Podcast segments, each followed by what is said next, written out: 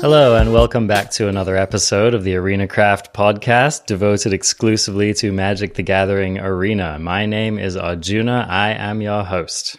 Kind of wild. We're on episode 12 already. I don't remember recording 12 episodes of this show, but here we are. And Thank you so much to all of our returning listeners who come back week after week. You guys are awesome. Your support is awesome. And I wanted to thank all of the people who responded to my call last week by leaving reviews on iTunes, by joining the Discord, by following the YouTube channel where I post the same version of this show that you're hearing right now, but for YouTube. So if you like taking in content that way, you can do that.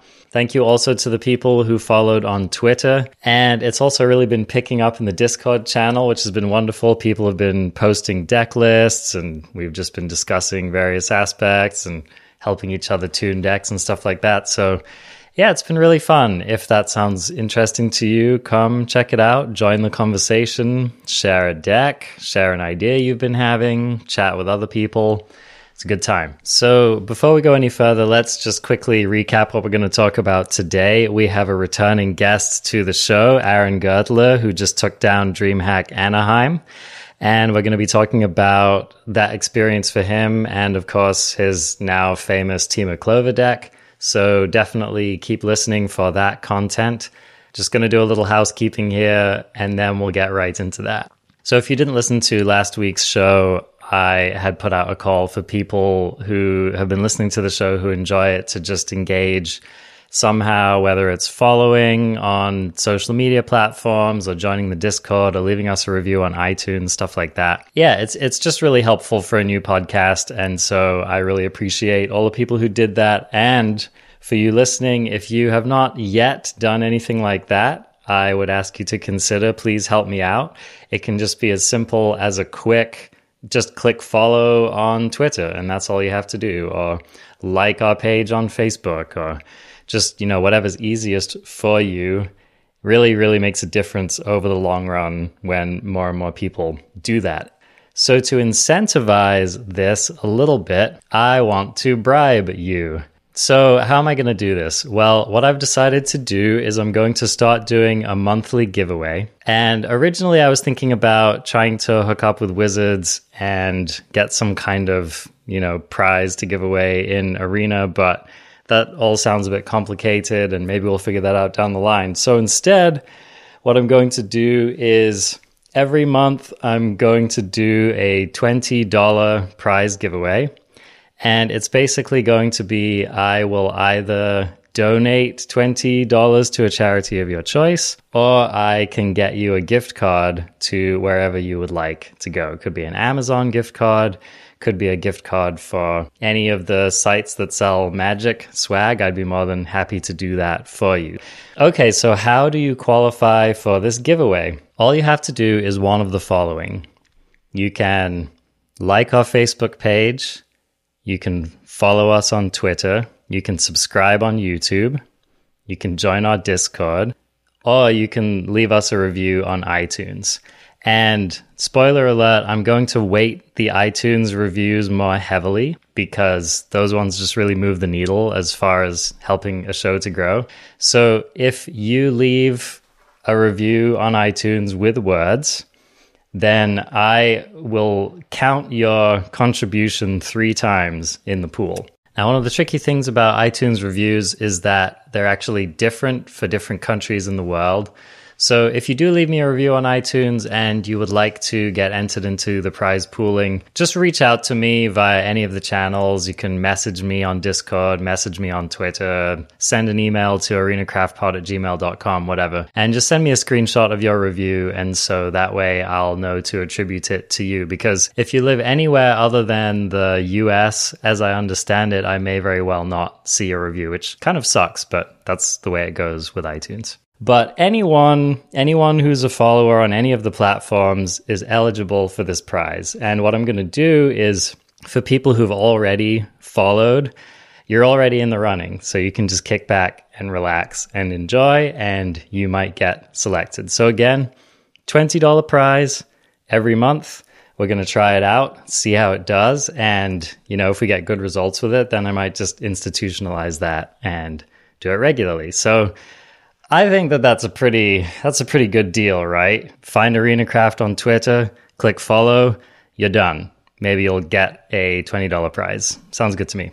Uh, lastly, before we start the show, I wanted to give a shout out to a couple of podcasts out there who have been very generous and who have reached out to me and and been sharing my stuff.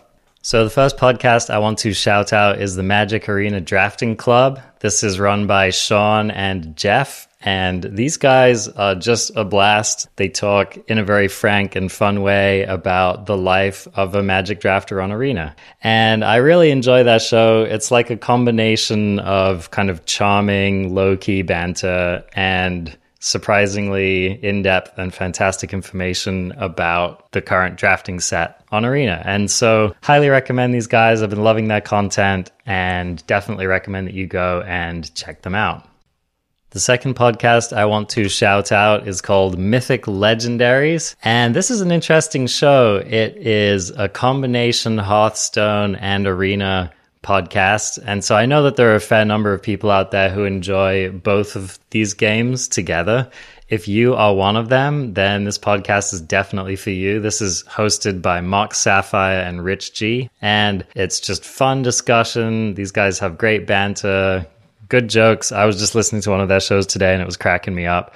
So definitely go check them out. Quality stuff. And yeah, it's been just really great to connect with both of these podcasts and stay tuned, but might be some collaboration potential in the future as well. Okay, thanks for sticking with it, guys. I know that was a long intro, but just things happening in the world of arena craft that I needed to tell you about. And now we are going to move on to our guest interview segment. So, now returning to the show, today's special guest is actually the very first person that I interviewed on this podcast. And since that time, he has gone on an insane run all the way from being number one on the mythic ladder on Arena to taking down DreamHack Anaheim this past weekend. And so we have returning to the show Aaron Gertler, Little Beep. How are you doing tonight? Uh, feeling pretty great. Got a nice ego boost from that kind intro that you gave me there. I find that the the ego, once you start getting it, you kind of need to keep getting it. So you're riding a smooth high, and you don't have the crash.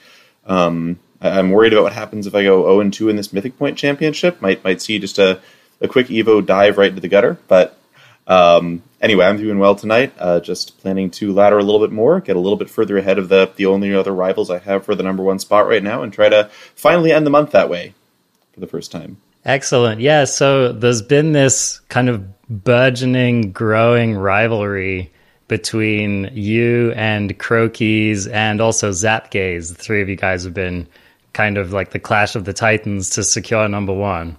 And Jabberwocky Jabberwocky, that's surged right. into number one last night in a surprise showdown. Although didn't surge that far in, I, I kind of joined my stream thinking, "Oh, great, Jabberwocky won a lot of games. Gonna have to win a lot of games in a row." And then I just won a single match and was immediately back to number one. I'm like, "Oh, okay." he stopped. He stopped right after he got it, I guess. Well, and I just I think this is really cool and it's actually something I wish that the arena client made it a bit easier to track what was going on here. Like it would be really cool. Or, or even if there was like a third party website you could go to to track the leaderboard because you guys have been doing this like leapfrogging on a on a daily or, or, almost daily basis. And I I think it's quite exciting you know? I think for people who are following your stream or following any of the rest of those guys I think it'd be really entertaining to be able to track that in real time. Yeah, I think so too. I think uh, just having a regular old MMR system where I can see numbers next to my name would be neat. I played on the Pokemon ladders a bit, and Pokemon Showdown, the most popular client for for that play, certainly has ratings attached to it um, in a numerical sense. You can kind of see where you are. Uh, would also be I don't know. I think I think the drama definitely does add to things. We've gotten a lot of Twitter followers who I think are some of them are probably interested in Temur Clover. I think a lot of them are interested in fighting. Yeah. So yeah, I, you know, hopefully we'll get that at some point. Seems like Wizards is invested in obscuring the data for now, but you know, the game is still young, so we'll see what happens.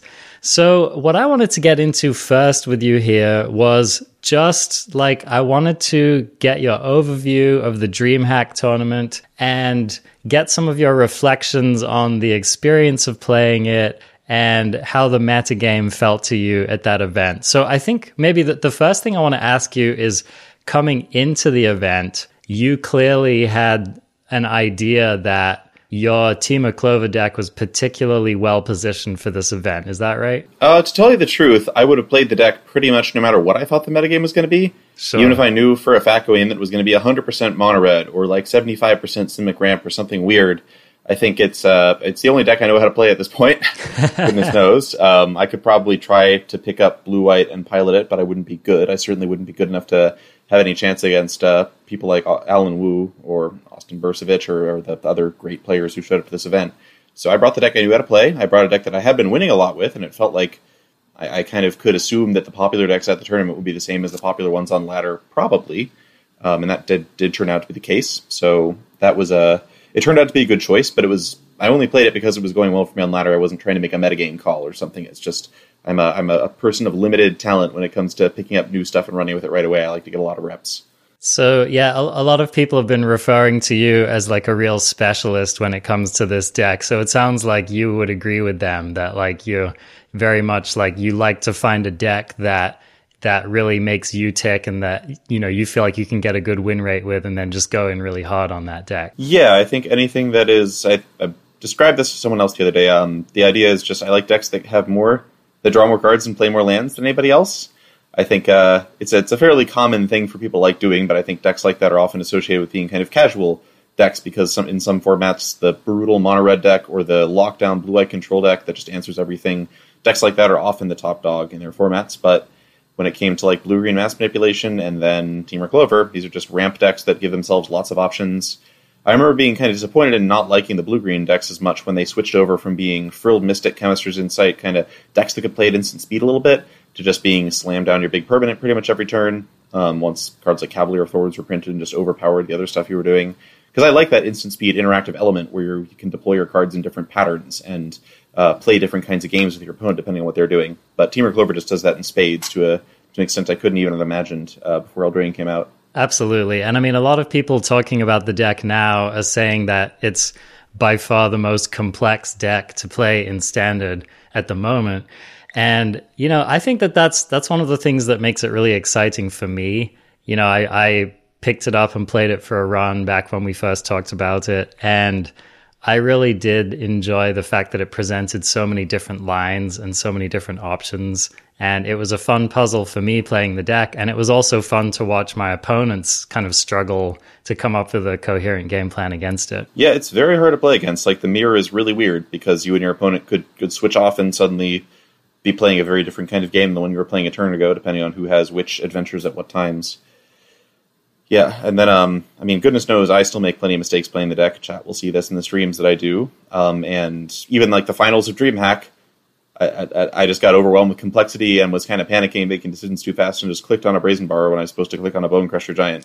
that was like the finals of the tournament. Yep. And uh, it, like and the funny thing was, Chat was still like, maybe there's a reason that instead of killing all the opponent's permanents, he wanted to put him back in their hand. It's like, no, no, sometimes you just punt. Yep. Well, and I think that part of the challenge of that, and I was reflecting on this recently, is that this deck in particular is playing cards from pretty much all of the zones of magic, right? So it's like, in addition to playing cards from your hand, you're also wishboarding very often from your sideboard. Uh, you also play a number of cards in the deck which can pull back cards from the graveyard. And mm-hmm. then you have cards that get put into exile from Escape to the Wilds. And then you also have cards that get put into exile from their adventures. So.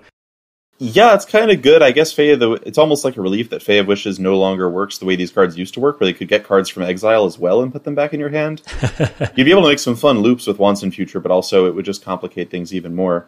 Yeah, um, yeah, I, and I definitely make zone mistakes too. I think it's been a while since I accidentally lost a card to escape from the wilds to the wilds. Eventually, you get uh, you get used to that. But during I think round six of DreamHack, I was up against Jeskai Fires and like, oh, okay, I need to get a once and future so I can get back a Brazen Borrower and then bounce their stuff. Wait, I don't have a brazen Borrower in my graveyard. Why did I think I had that in my graveyard? And it was just over there. It, I never bothered to put it into play and get it killed.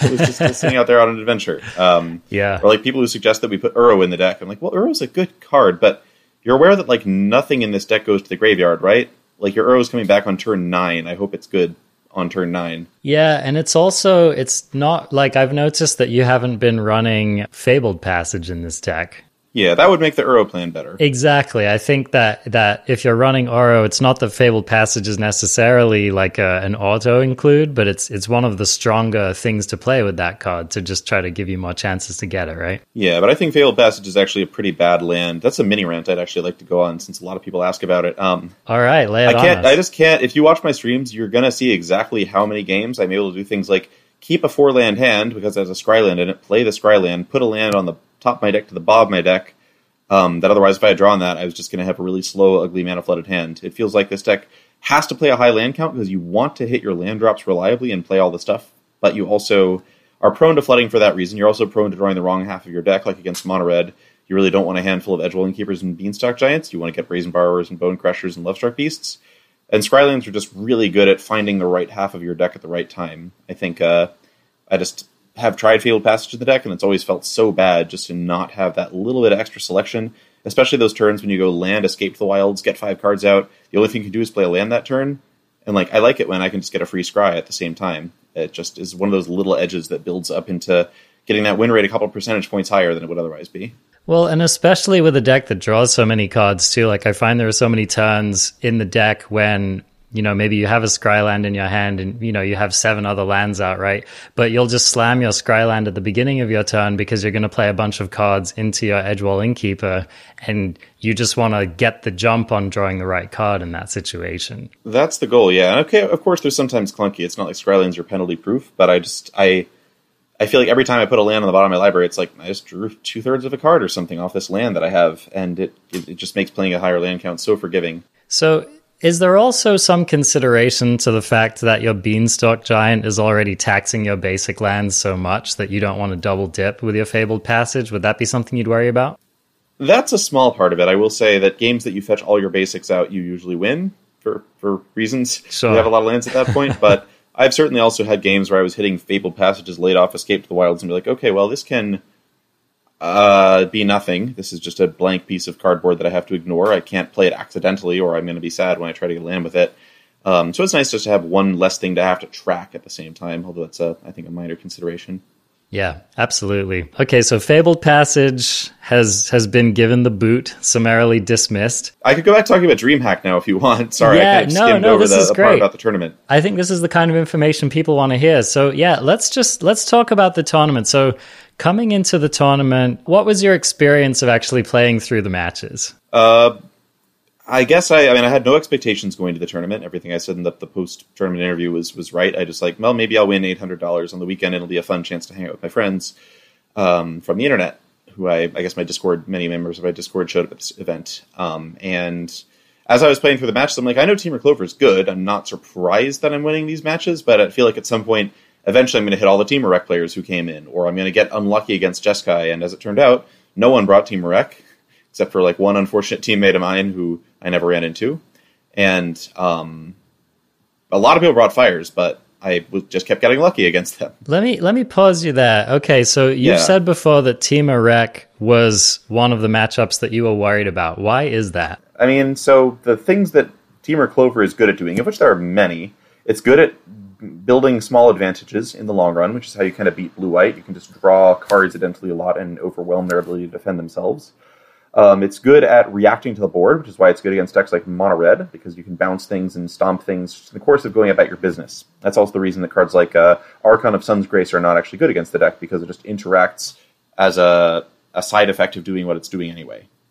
Uh, but decks that are very good against us tend to be decks that we have trouble interacting with their key pieces. So, for example, Jeskai Fires is has creatures you can interact with. You can bounce their Cavaliers and you can stomp their Sphinxes, but the fundamental thing they do, Fire's Invention, is a card we have a hard time interacting with. Um, and if we don't get it off the board, they're often able to come out with faster aggression than you can possibly react to. Uh, and then Wilderness Reclamation is even worse because um, while Wilderness Reclamation just they don't need creatures to kill you. Like they're just going to kill you with spells on the stack, and by having lots of interaction for what you're doing.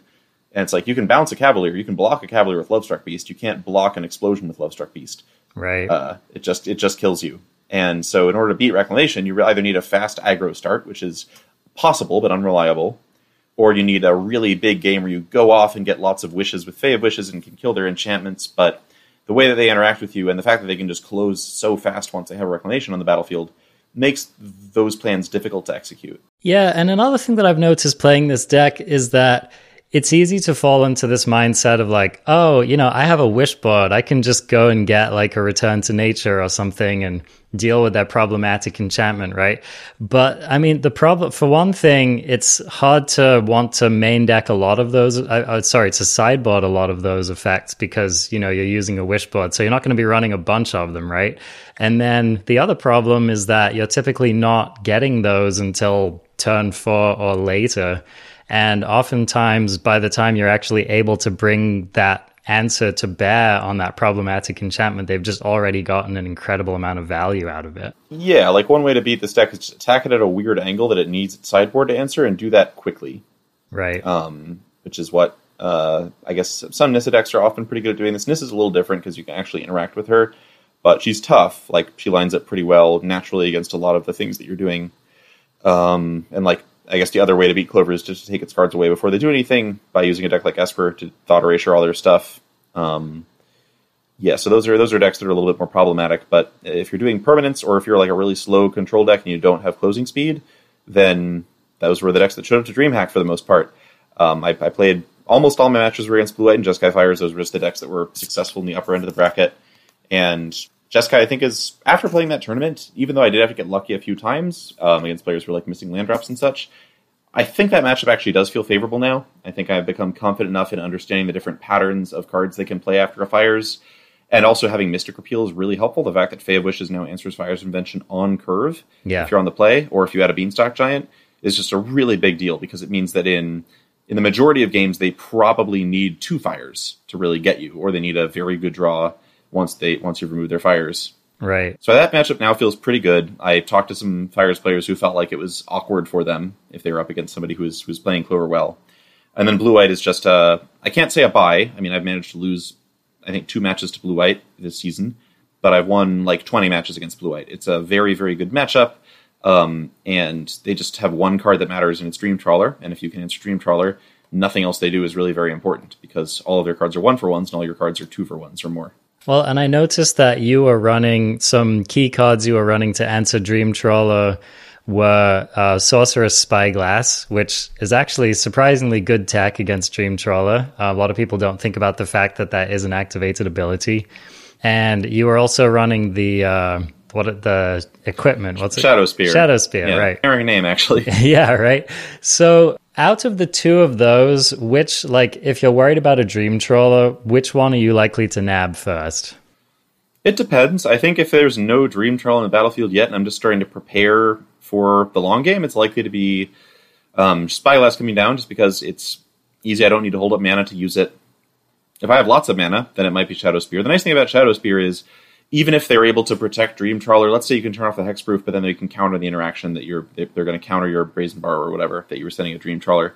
You can still just fight them back and gain life. I think that's one thing people people treat Dream Trawler hitting you as though it's this horrible disaster that you can't recover from. Mm. But in reality, if you're like chump blocking it, all it says is at the beginning of your turn you draw a card and gain five life. Right. That's like a powerful enchantment, but at six mana, it's not that good. And if you if you're just like are attacking them back, and if you have a shadow spear and you're gaining ten life when you hit them with a beanstalk giant or something, it doesn't really matter that dream trawler's attacking you. Well, so, and you you raise yeah. a good point, which is that Clover main decks eight flyers, and so yeah, that's plenty of chump blocking and plenty of interaction, and you know there might actually be awkward turns where you have enough flyers that it might discourage them from even attacking you at all, right? Yeah, and you can make cute plays where if you have a brazen borrower and they decide to, um, they have a turn where they untap a dream trawler. If you have like two stomps, you can send a stomp to their head and then copy a stomp at the dream trawler. And either they give the dream trawler hexproof, which means it can't attack, or they let it take two damage, and then if they attack into your brazen borrower, it just dies. Yeah. So they need some way to get rid of your brazen borrower, which makes their turn a lot more awkward. So if you think about like the deck has lots of bad ways to answer Dream Trawler, but it has a lot of bad ways to answer Dream Trawler. And combined, this often adds up to being able to answer Dream Trawler to blue white.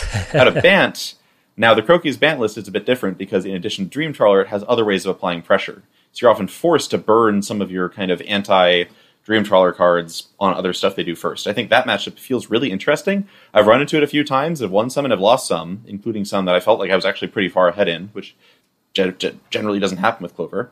So if that becomes a big part of the meta, I anticipate lots of really fun back and forth matches.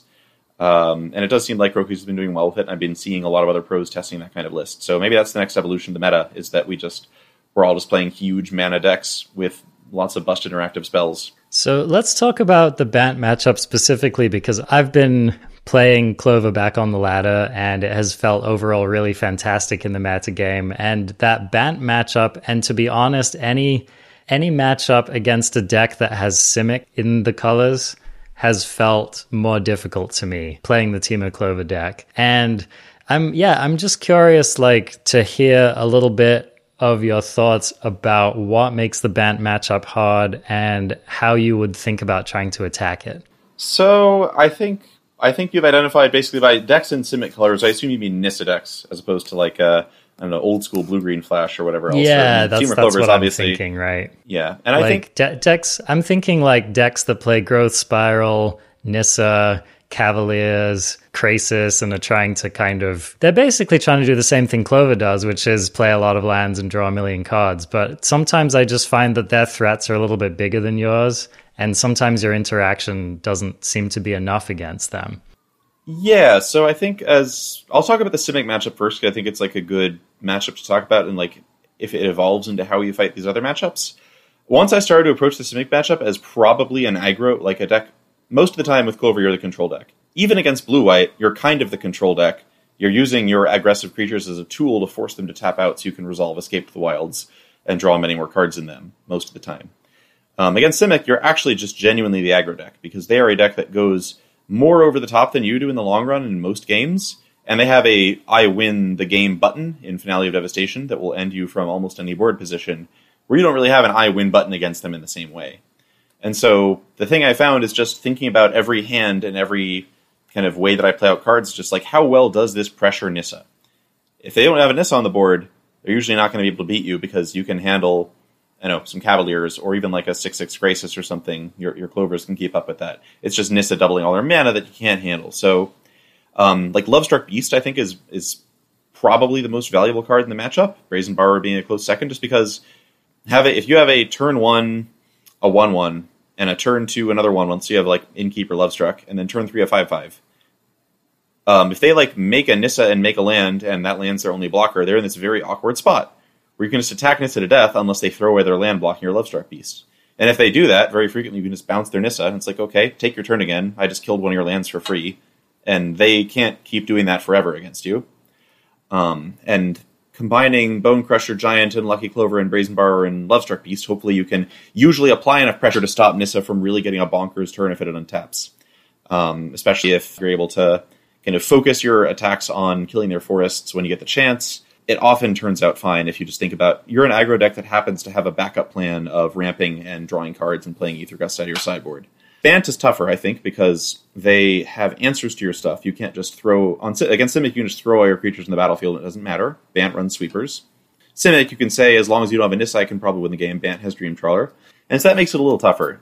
What I found with the matchup so far is, I think with Bant you probably go back to being something more of a control deck um, and trying to because you do need to find an answer to Dream Trawler a lot of the time. You do need to try to go bigger than them in the long game because they're hard to aggro out because of those sweepers.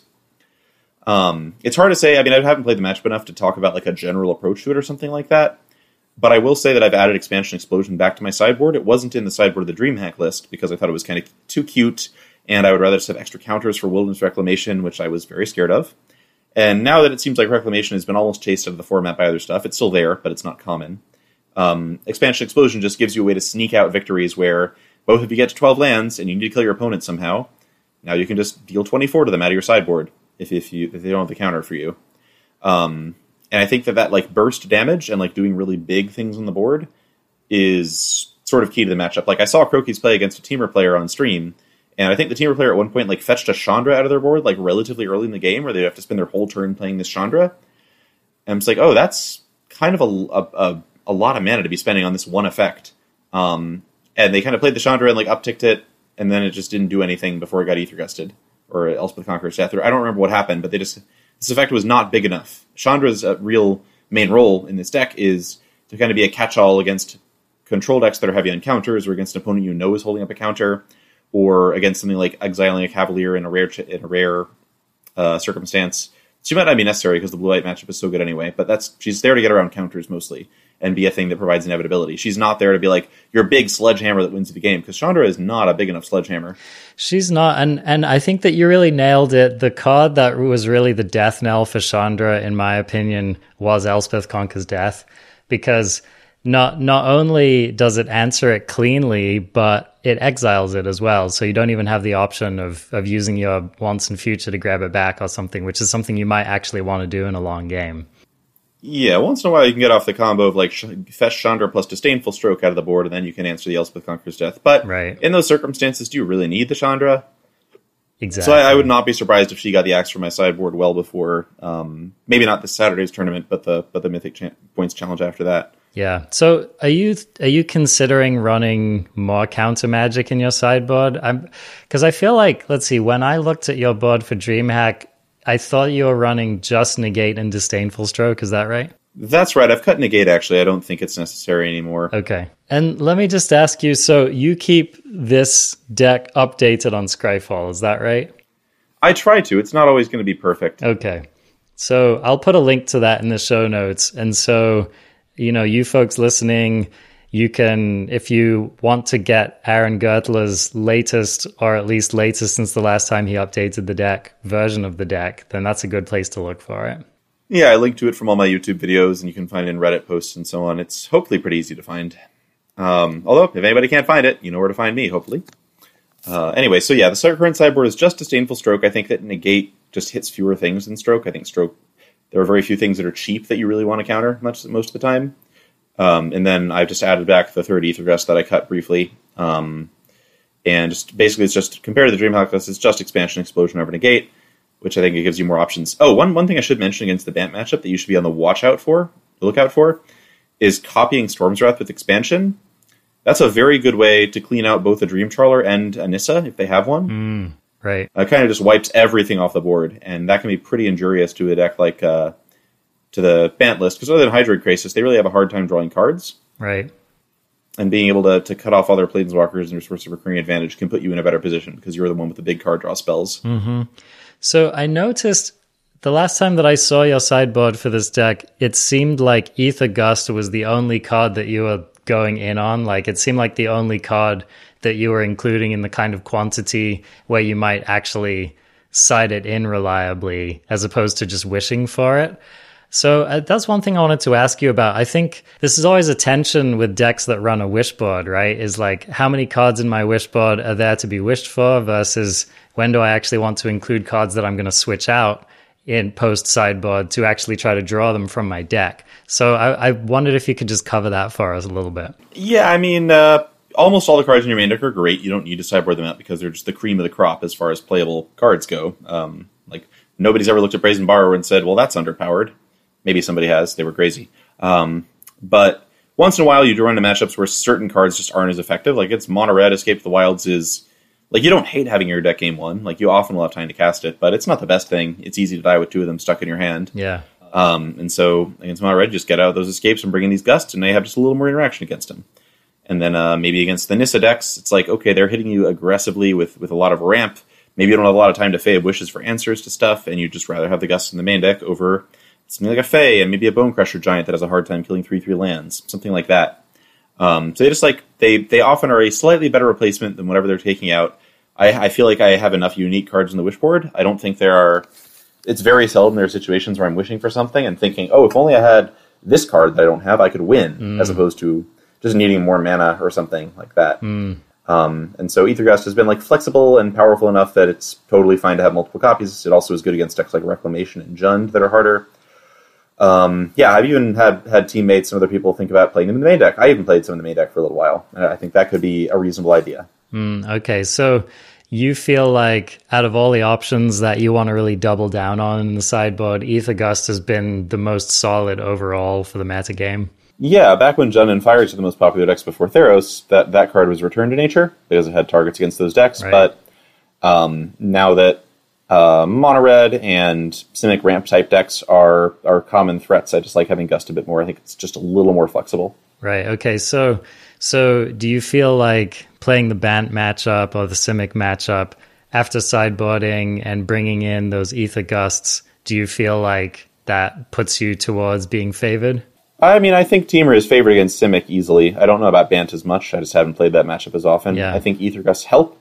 I think Bant probably gets a better sideboard against you than you do against them, just because they have extra artifact removal they can bring in, which is good. Yeah, Heliod's um, intervention, but, stuff like that. Mm-hmm. Yeah, but Aether Gust against Simic is great. Um, it just it does it does make things better. Just um, they they have to kind of play the Nissan curve. You're fast enough that they can't generally afford to hold up Mystical Dispute or something, and then you just get them. So that that's really the problem permanent then to think about when you're playing the Simic matchup or, or any color any deck that's running Nissa. That's really the card that you're worried about. Yeah, I mean, Cavalier can attack for damage and it can block, but it's not going to actually be the thing that kills you. Yeah. Unless your draw was awful. Uh, I mean, I don't know. I played a match against Simic on my last uh, stream, which I actually just posted to YouTube today. So if folks go out and see the uh, February 27th video, they can see an early match against Simic where. Oh no, I'm realizing that game might have been the one that got cut off when Twitch disconnected. I'll just describe it. Basically, it was Magic against Simic where they had everything going for them. I think they had four Leafkin Druids in play at one point and were casting like giant creatures left and right. And I just kept saying to chat, well, they're not killing us yet. We're not dead yet. And we had two Lucky Clovers out, and all it took was hitting the right escape to the wild and then Brazen Borrowing literally their entire board. And then they just had to replay their whole board, which they couldn't do because all their cards were expensive, all the ones that mattered. And then they just died to a flurry of three mana, five fives, and four threes. So, okay, I want to pivot and talk about the mono red matchup um, just because there's so much of it on the ladder. And I think your average listener and just your average person playing with this deck is likely to encounter that deck. Now, my brief experience playing this matchup is that I feel like Temur Clover is pretty decidedly favored in the matchup. Would you agree? Oh, certainly. Um, I think at one point my my record against Mono was like twenty two and six or something like that. Yeah. Um, I don't know what it is now, but I can't imagine it's that different. The matchup is very difficult for them. They struggle a lot with the interaction you can bring to bear. And that's been my experience. Is that it's it's funny because the mono red deck can be so formidable and terrifying, and it can also be like a house of cards. It's like if you just have one key piece of interaction at the right moment then the whole plan can just fold. And if you have a clover out, which turns your one piece into two pieces of interaction, that's it's like you'll often just win the game on turn three, right? Like you'll you'll double stomp or you'll double uh, brazen borrower, and that's just pretty devastating for them. Exactly. So that's that's the thing. You run twelve cards that are all very good against this deck: brazen borrower, um, Lovestruck Beast, and Bone Crusher Giant. You also run Fae of Wishes, which is a 1 4 flyer over 2, blocks pretty well. And then Lucky Clover just doubles all the interactive effects. And as long as you have a reasonable mix of those cards to go with your, especially the Edgewall Innkeeper helping you cycle through your deck more, you'll be fine. And of course, it also helps that Fae of Wishes can be a removal spell for Anax with Mystic Repeal, and that Beanstalk Giant can sometimes be cast if you're doing a lot of ramping in the game, that kind of thing. Um, yeah, the matchup just feels very strong. My my rule of thumb against mono red, the the way I've seen people most commonly lose to it when I didn't think they had to, is just the only thing you really have to worry about if you've both got big boards is Embercleave. Like you can handle Anax, it's okay to trade off a little bit if they're getting some tokens because you're going to be drawing more cards than them in a lot of situations. The thing that will kill you is Embercleave, and as long as you're able to hold up a bounce spell or an Aether Gust, or able to stomp something pre-combat so they don't have enough mana, whatever you're doing to not let them cast Embercleave is probably the right thing to be doing. Of course, there are always exceptions to rules like this, but um, as like a rule of thumb, I kind of like the just don't let them ever leave if at all possible rule. Yeah. Now, the particular way that Temur interacts with Embercleave is interesting, and so I wanted to talk about that for a little while because you'll often end up with these board states where mono red's attacking you with four or five creatures, and they cast an Embercleave, and you have access to multiple bounces from your brazen borrower. So you have a clover out and you have a brazen borrower. And I just want to highlight that it's important to consider in situations like this how much mana your opponent has available after Embercleave and what you're bouncing back to their hand. That is certainly true. I think I made the mistake once early on of bouncing an Embercleave when they could just immediately replay it. Exactly. Bouncing the Embercleave in order to just block and kill the creature is a very, very strong tactic, but you do definitely need to make sure that you only. So, for example, one thing that I'll try to figure out is let's say I have a Clover out and I have a Brazen Borrower in my hand. So they, they tap for their Embercleave, it comes down, they'll put it on a creature. If I return the Embercleave and another creature to their hand, will they still have enough attackers and enough mana that they can recast it, right? Yeah, that's that can happen. One thing to be sure is you have to bounce them in the right order. Correct. So remember that whatever you target first is going to get bounced last. So you're going to want to target that Embercleave first, so the creature gets bounced before the Embercleave goes back to their hand. Otherwise, if you bounce it, the, the creature will still be counted as attacking. They might be able to recast it. Yeah. No, that's that's a really good point, and it's one of the subtleties of the deck that you have to get used to. When you start playing the deck, you'll probably get blown out a couple of times by stacking your triggers in the wrong order. So let's just recap to make that very clear. So what you're saying is the thing that you target first will be the trigger that goes off last. And so you you want to keep that in mind when you have multiple triggers going off with all of this stuff. Yeah, and if you're nervous about it, this is I would feel off. I would feel a little odd saying this about a lot of decks, but there's no shame in just practicing against Sparky. Right. Get out there on the ladder and just beat down some bots. Like Yeah. Sparky's going to play creatures and stuff. yeah. It's good to like get practice with just hitting the triggers and knowing what zones everything is in Mm-hmm. before you actually jump on the ladder. I mean, you could do this in tournament practice mode too, but a lot of people hate losing to other people, Yeah. so you might as well uh, beat down on the robots first. So another subtlety that may escape a player who's just starting with the deck as well is that the if you have multiple clovers out, then you want to make sure that you have enough targets for all of your resolved effects because if you don't, you're going to lose your adventure creature. And that might be okay. Uh, You might still feel that it's worthwhile to to throw away the creature just to get the multiple effects, but it's something to think about. That's definitely the case. Yeah. So, um, yeah. I mean, it's it's most useful to know this when you have the option to like play a clover and then adventure, or adventure and then play a clover. Just remember that that brazen borrower needs targets for all its abilities. Um, but yeah, it's it's a I think a pretty minor thing. I usually feel like if I'm bouncing my opponent's whole board, I don't really need the three on flyer to be able to win. Yeah. But if, if you can avoid it, do be careful with it. Um, yeah, there are a lot of subtleties to like trigger ordering when it comes to like when you go after cards like Dream Trawler, for example, and making sure that you uh, have targeted the copy that's not going to be the hexproof bounce copy so that you get it afterwards. But that's all hard to talk through on a podcast. Yeah, I don't know of if course. the best medium. Of course. Watch my YouTube videos. Sorry, obligatory self plug. Oh, go ahead. I, I was just saying, I, I, I make YouTube videos about the deck. I think just watching people play it and like slowing down when a complicated play is coming is probably the most instructive option you have in a lot of scenarios. And so you've been streaming a lot lately too. Um, how can people find you streaming? Yeah, just uh, twitch.tv slash Aaron Gertler. I just made the account before I even realized I was going to be playing Magic Arena, so I didn't bother to use my screen name there. But um, that's where you'll find me. And I am trying to do more of this now that I've won DreamHack, and now that uh, there's there's some chance. I mean, I've just gotten a lot more followers and a lot more attention, and it's it's now I think more rewarding to stream to like a lively chat full of people who are asking engaging questions. Um, so you're you're likely to see some content if you go in there. Excellent. Okay, cool. So I just wanted to ask you with the meta game the way it is now, what are you thinking about and what do you worry about? So when when you're running this deck, like what are the decks out there that keep you up at night and stress you out? Wilderness Reclamation does. Um, partly because it's like a good against us, and partly because it's just not a very fun matchup to play much of the time. It's just a matter of do they have it, do they not have it. Um, I think Bant Ramp is tough, but it's it's like more fun to play, so I don't worry about it as much. But if I were, you know, if I were, had a bunch of money on the line, I would worry about playing against the Crokeyz Bant list. I think it's a very tight matchup. Uh, Jund is tough. Um, they they just interact very well with you in, in terms of Witch's Oven shutting off all your adventure creatures by sacking the things you target. That's that's not fun. Um, and Korvold is also just a hard card for you to deal with. That's that's pretty much it. I think. I mean, Esper is annoying sometimes, and Fire is annoying sometimes. But the like the three matchups I talked about are the only ones where I feel like there's a chance we're like unfavored in the matchup, as opposed to just like losing more often than we do against Blue White or Mono Red. I think Temur Adventures is just overall out and out very powerful, and as you learn to use it better, um, a lot of a lot of decks just aren't quite strong enough to keep pace with what it's doing. Yeah, and I just wanted to call out too that we gave an overview of some of the core functionality of the deck in the previous conversation that we had. So I would highly recommend going back and listening to that as well. It was episode number two.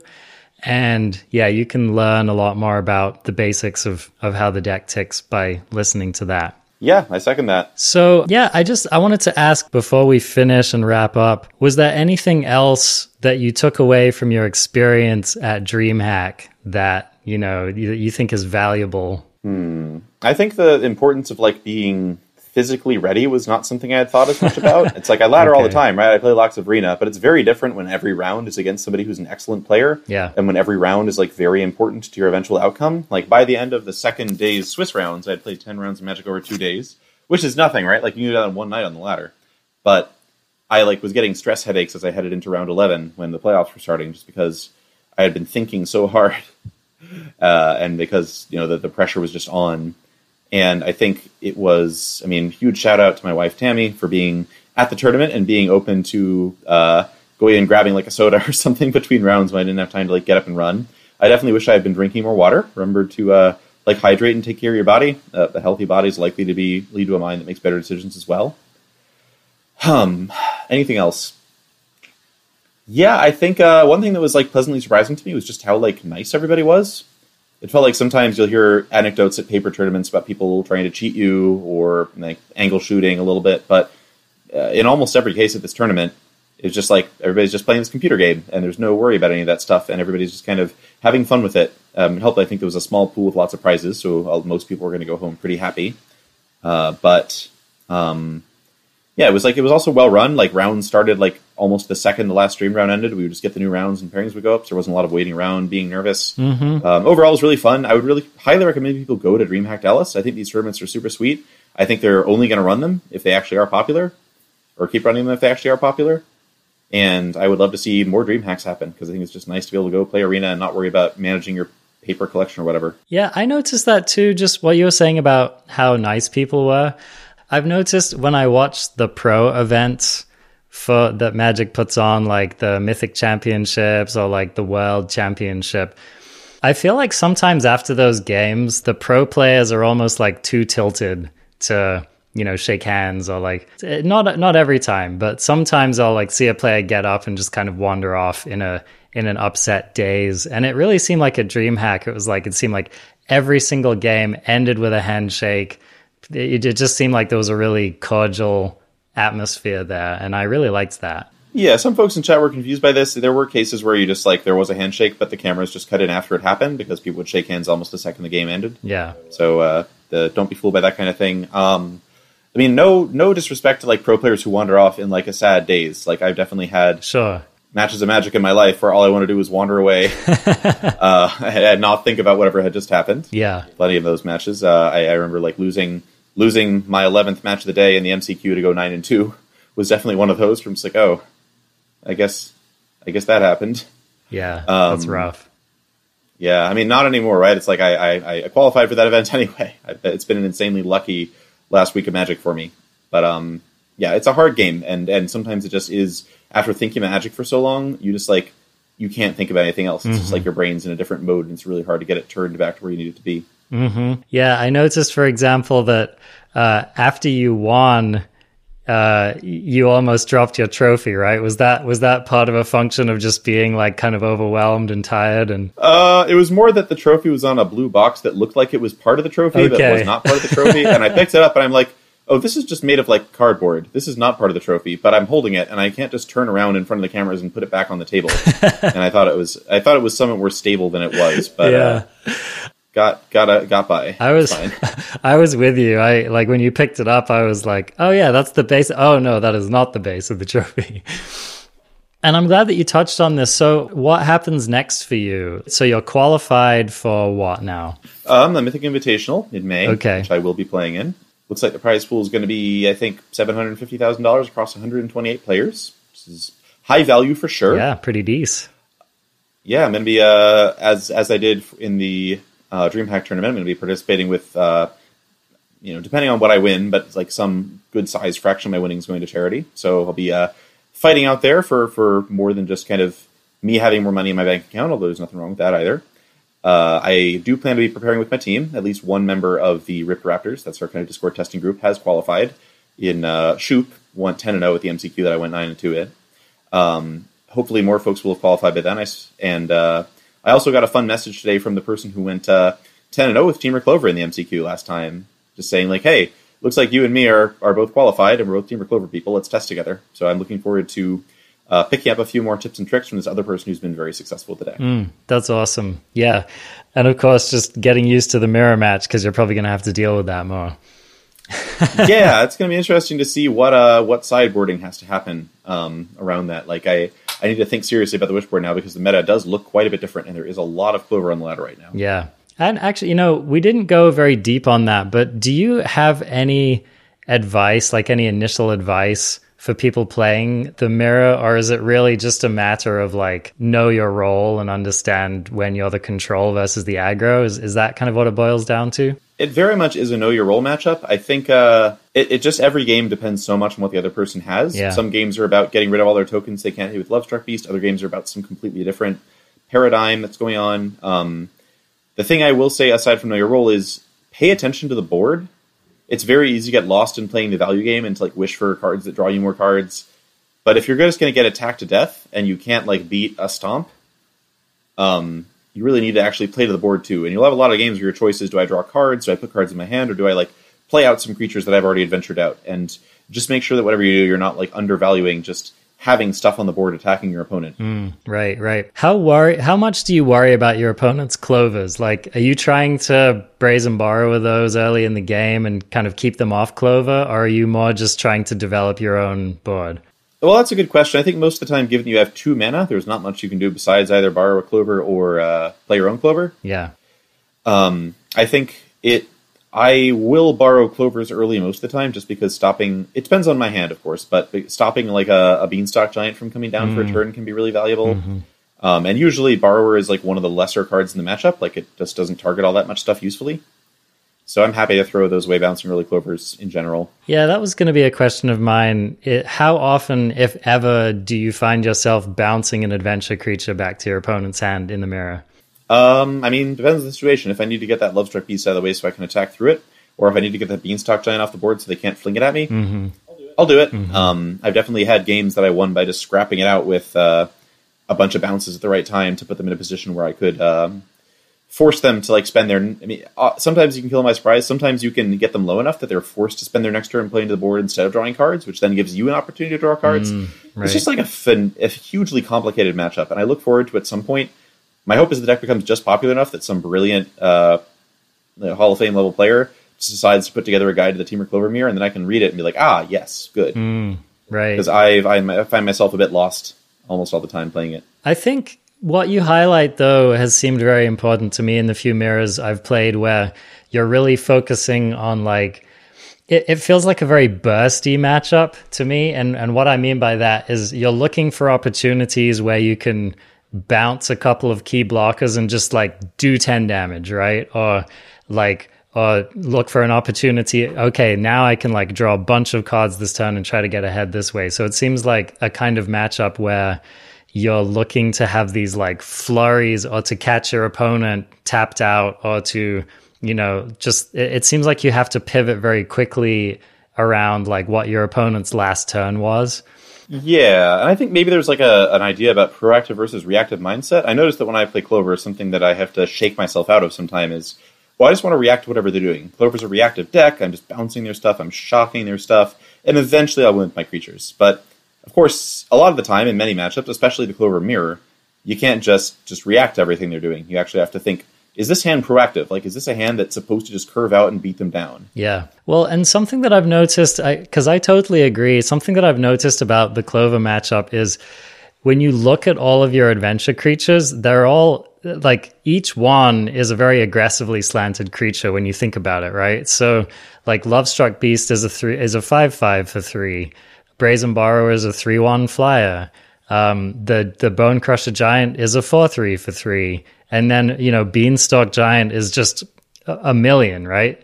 And so i think I, i've also had these moments like i think it's important let's say like in a matchup versus mono red, for example, I think it's important to realize when you look at your board and you have two love struck beasts that can attack and you have some bounces and you're at eight life or something like that. And it's important to to just realize when I can just get in for 10 this turn and bounce a couple of my opponent's creatures, they're not going to kill me next turn. And they're basically dead on board to my big creatures. And so that's been a really important inflection point that I've noticed, especially in those matchups where you're likely to worry about your life total or, or to be playing defensively in the first couple turns of the game. Absolutely, that's something. Actually, there is a match in the in the last YouTube video I made, the uh, February twenty seventh uh, recording, where I did play against Mono Red and reached this inflection point where they had an Embercleave and a bunch of attackers, but I was able to bounce some stuff and then realized, oh, I just have fourteen power on board right now, and they don't block. Even though they have Satyr tokens, but those can't block. I'm just going to kill them now. Yeah, and you definitely do reach that point in a lot of games. This, yeah, this deck's hard to play. I think. Uh, I feel like if like Paulo were really to devote himself to learning Temur Clover very well, then Paulo might be playing the best deck in the format I wouldn't know that. I don't know that I'm playing the best deck in the format when I play Temur Clover. That's a very different claim. Well, I mean, you've been consistently at number one on the ladder, and you've posted pretty intimidating win rates against pretty much all of the top decks in the format. So I think it's safe to say that the deck itself is capable on any day of being the best deck in the room. And it really does seem like a lot of what creates that separation gap is just having the willingness to put in the time. And of course, you've been, you know, you've put played more hours of this deck than anyone else by a, by a mile, right? So, you know that that seems to be a, a big part of it because uh, I think even even a skilled pro player I think would need to put in a substantial number of reps with the deck just to kind of get that brain configured to the play patterns that you encounter with it. Yeah, I think that is true. Actually, um, Emma Handy of of the Star City a Star City Games writer and, and good, very good player, was uh, testing with Autumn Burchett today. In with and Autumn was playing Clover and Emma was playing something else. And I think an Emma quote was, "I'm pretty comfortable I could, with picking up basically any deck in Standard and learning it in the next two days, except for Temur. Like I, I think I would need more time for that one. And I think so. What I'm saying is, if you want to get good at Temur Clover, start playing it right now. Go pick it up. What's wrong with you? Do it faster. Do it now. Uh, best second standard. What else can I? Yeah, that's. Uh, I'm trying to remember the rant that I gave at DreamHack when they asked for me to brag.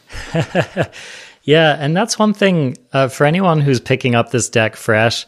I would say give it a little time. The first couple matches I played with the deck, I was like, "Oh, this this feels like garbage. Why would I ever want to play this deck?" And I I would say it wasn't until maybe like my fifth match where I, I just thought, yeah, like it started to click for me. The pattern started to click for me and the power and how quickly it could turn the corner and stuff like that.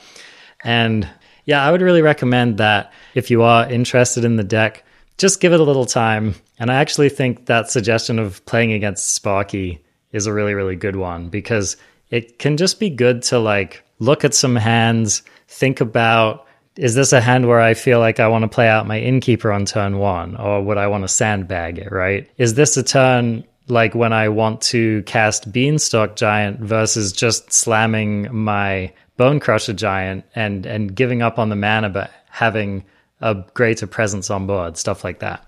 That's all important to practice. I will say that at DreamHack, before every single match I played in the playoffs, um, besides I guess the back-to-back ones to start the to start the playoffs because I had no time.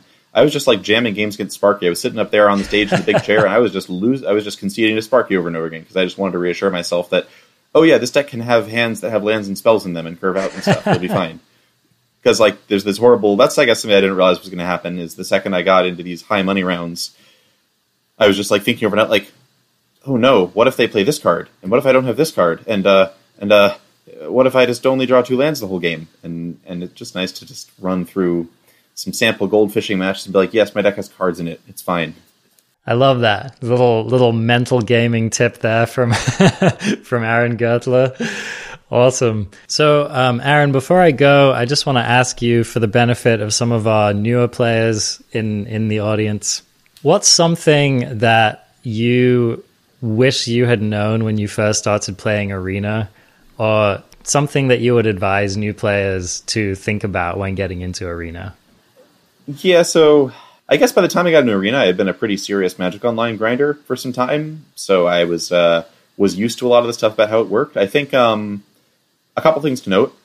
Uh, first, definitely make sure you're stocking up on cards that are going to be valuable in a bunch of different decks before you uh, invest in kind of like one pet deck. I definitely made a mistake early on of thinking, oh, these these arena rails just feel like free money because it's so much cheaper than Magic Online. I'm just gonna gonna throw my mythics away on whatever. And then I would realize after playing one match with the deck, oh, I hate this. Why did I do this? So try to try to be a little bit smart with your spending, even though it's going to seem a lot cheaper than than real Magic, right? Uh, in, in paper. So and let's let's just go into that. Like, what are some of the cards?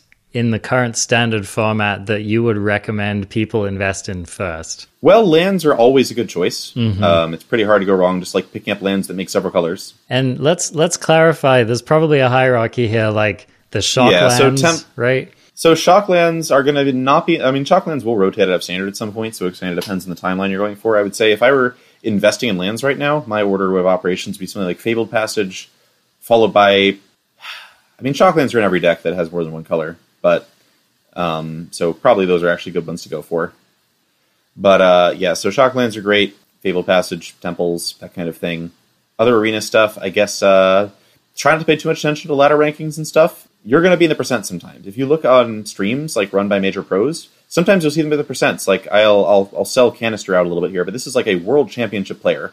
I ran into Kanister on ladder the other day. Kanister was at 97 percent um, which implies this does not mean that Kanister was like a bad player this month. What it means is that Kanister was testing decks, and some of them probably weren't working very well. Um, and that that happens to everybody. I've certainly been a percent gamer plenty of the time when I was like trying to get to the point where I had a Temur Clover like brew. Because sometimes you, you try building it and it's terrible the first few times. Um, so just don't be discouraged by ladder ranking stuff. Don't pay too much attention to it. Just focus on what am I learning from this game. Even if I lose this game, did I learn something from it? Have I found this deck is this deck I'm playing actually good, or am I just uh, like is actually is it losing because it's not good? Is it losing because I'm getting unlucky? Do I just feel like I'm unlucky when in fact the deck should be good enough to be able to win game like a game like this? Try to be realistic with yourself, um, but don't like pay too much attention to the numbers. Focus on your skill because if you are a good player, um, if you are getting better, that is, the numbers will eventually take care of themselves. Just worry about what you're learning and what you're taking away from each game you play. Mm, I like that. Yeah. So doing well is almost a side effect of improving your game. Exactly. Yeah. I think that's fantastic. And one thing that I wanted to note, something that I'll do especially if it lines up is you know it's at the start of the season or i just i reach a point in the season where like i just hit platinum or i just hit diamond um, when you when you're at the very bottom of a bracket or like let's say you just hit mythic that's a really excellent time to test some random janky stuff on the ladder because you can't drop below that rank. Oh, absolutely. My favorite my favorite time of, of any month is the first couple days of the month because that's when I can throw out all the decks I've been laddering with until then and try some weird new stuff and probably lose with it, but I get to play with like cards and, and colors that normally I would avoid because I am somebody who's trying to grind to the top of the ladder. Although I'm wondering now, I might not even need to do that anymore. It used to be that the only way I could get anybody to pay attention to a deck like Temur Clover was by hitting rank one with it. I might just be able to tell people decks are good now. it's that's it's, a fun idea. It's part of having clout, Aaron. It's part of winning things, you know. And I am here for it. I am here for it. So, uh, so let me ask you this: Do you have an aspiration to to just go further and further with Magic? Like, if you had a shot at the Rivals League and stuff like that, is that something you would be interested in pursuing? Well, I mean, I have a job I like a lot right now. I have a line of work. I have a life outside of Magic that uh, mm-hmm. uh, that takes a lot of time and energy. But I think if I'm able to keep up with what I'm doing now, and also uh, if I can make it to rivals, and it doesn't have to be a full time job to do it, if I can kind of do what a lot of other Magic players do and play seriously, but also keep my life up, I it's a community full of people I like. It's a game that I really enjoy. Um, my wife is starting to get into it now that she's sat there at DreamHack being confused about what was going on on the screen all week. Um, the dream. And I'm, yeah, I'm very, uh, very interested in in continuing here. I think uh, it's just a the, be- the best games of Magic give you a feeling that almost nothing else can touch. I agree. Well, I would encourage everyone to go and watch Aaron's stream. It's a fun experience. Yeah, you're very good at describing methodically the lines that you take and why you do it. So I think if you want to get better at Magic, and especially if you want to get better at playing Temur Clover, then go watch Aaron play some of his games. He you know, he doesn't leave a lot to the imagination as far as why did I do this or not that, or, or what am I playing around or, or what am I worried about, right? And I think that's a really key part of, of learning. You know, like I remember there was a game in particular I was watching where you were playing against a green Stompy deck, and they had you on the ropes for basically this entire game, and you were clawing your way back into it, and you were taking very, very, very specific lines because you didn't want to lose to Questing Beast or Nissa. Um, uh, sorry, um, Vivien. Vivien giving trample. Yeah, Vivien Basically, Reid, they- right? I had a lot of turns where I had like five blockers, and they could all block stuff, but they couldn't block a questing beast or a trampler, and so I had to think what what line makes me least likely to lose this, or crucially, on turns when I couldn't afford to play around it and just had to hope they didn't have it, how do I set myself up so the turn after that I can stop that from happening? Exactly. And I just, that was like a particular game that I found really instructive. And they did actually at some point draw that questing beast. And because you had sat up for it, you were able to answer it in a situation in which it definitely would have killed you.